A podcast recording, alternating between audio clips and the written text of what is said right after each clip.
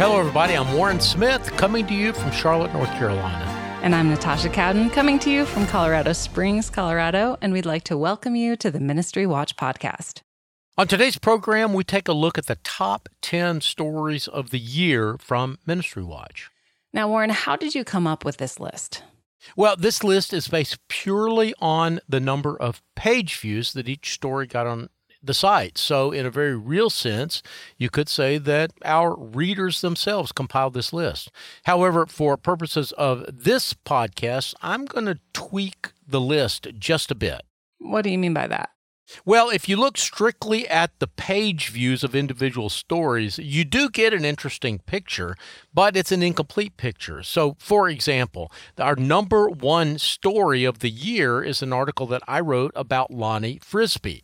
That story got more than 100,000 page views this year, which is for us a lot but it was not really a breaking news story. It was a story that I actually wrote years ago, uh, but which people found when they saw the movie Jesus Revolution.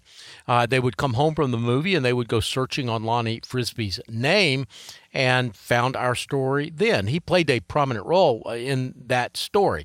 And now, if you look at the number two story on our list, uh, you'll find the story of Hillsong pastor Carl Lentz, who has been in a very public scandal for the last couple of years, but is now on the staff of a church in Oklahoma. And if you keep scrolling down the list of top 25 stories, the complete extended list, you'll find another Hillsong story, the story of Hillsong founder Brian Houston's daughter and son in law resigning from the ministry in protest. And Ministry Watch did a total of more than two dozen stories about Hillsong in 2023. That's right, but only two of those stories made the top 25 list, though most of them did make the top 100 list of the year. So, to my way of thinking, that makes the Hillsong story the number one Ministry Watch story of 2023. So while Lonnie Frisbee's story came out to be number one in page views, you're naming the ongoing scandal at Hillsong the number one story of the year.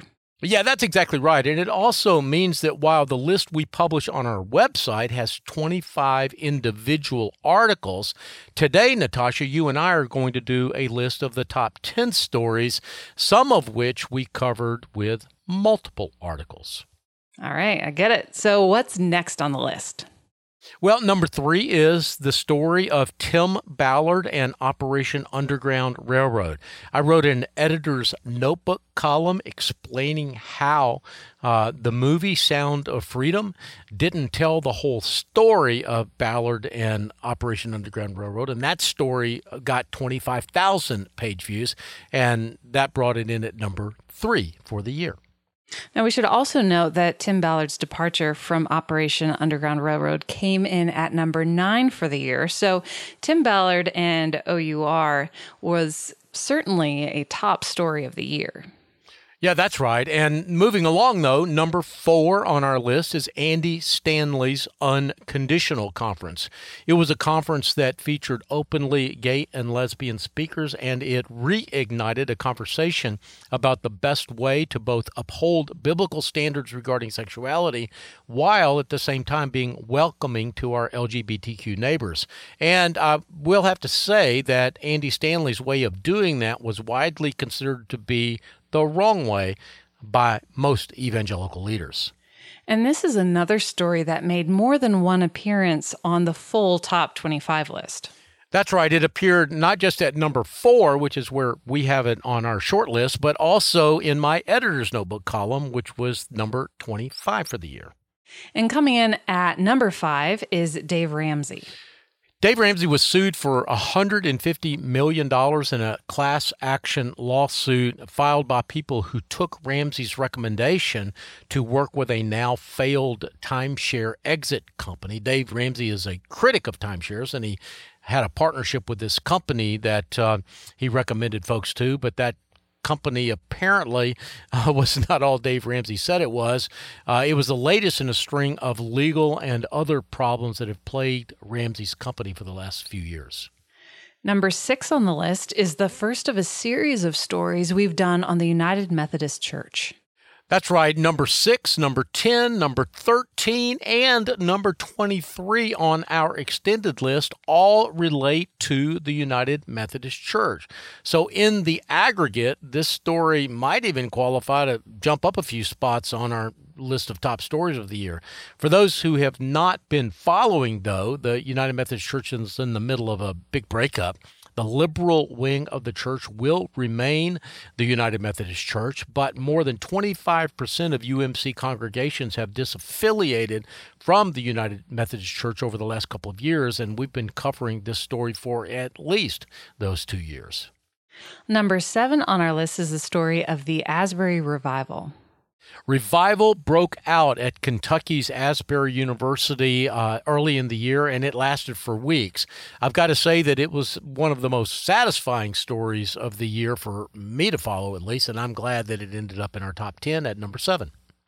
Number eight involves the Southern Baptist Convention, and it's the only story about the SBC that made it into the top 25 this year. Does that surprise you? Well, it does. And this story is not about the sexual abuse scandal or even about leadership concerns per se, but rather about Rick Warren and the church that he founded, Saddleback Church. The SBC ousted Saddleback Church this year over issues related to women's ordination. So I guess you could say it was a leadership issue in a way.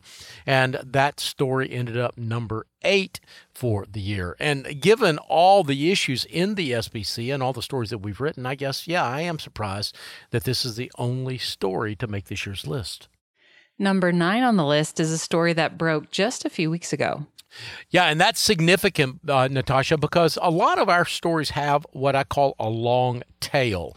Uh, they might get a lot of page views in the first couple of days after we publish it, but it's not unusual for some of our stories to get uh, page views for months or even years later. I, I cite the Lonnie Frisbee story as an example, which I wrote years ago and is still getting significant numbers of page views every week. In this case, though, a recent story means that, uh, you know, it hasn't really had the time to take advantage of that long tail, and yet it still popped up into the top 10.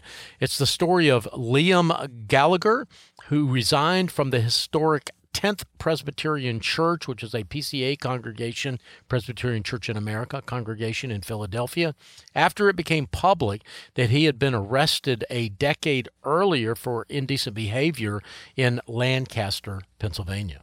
And rounding out the top 10 is well, the rounding out the top 10 is the story of Scott Sauls. He's a popular writer and speaker, and until recently, the pastor of a church in Nashville. He was removed from his church after allegations of toxic leadership arose at his church.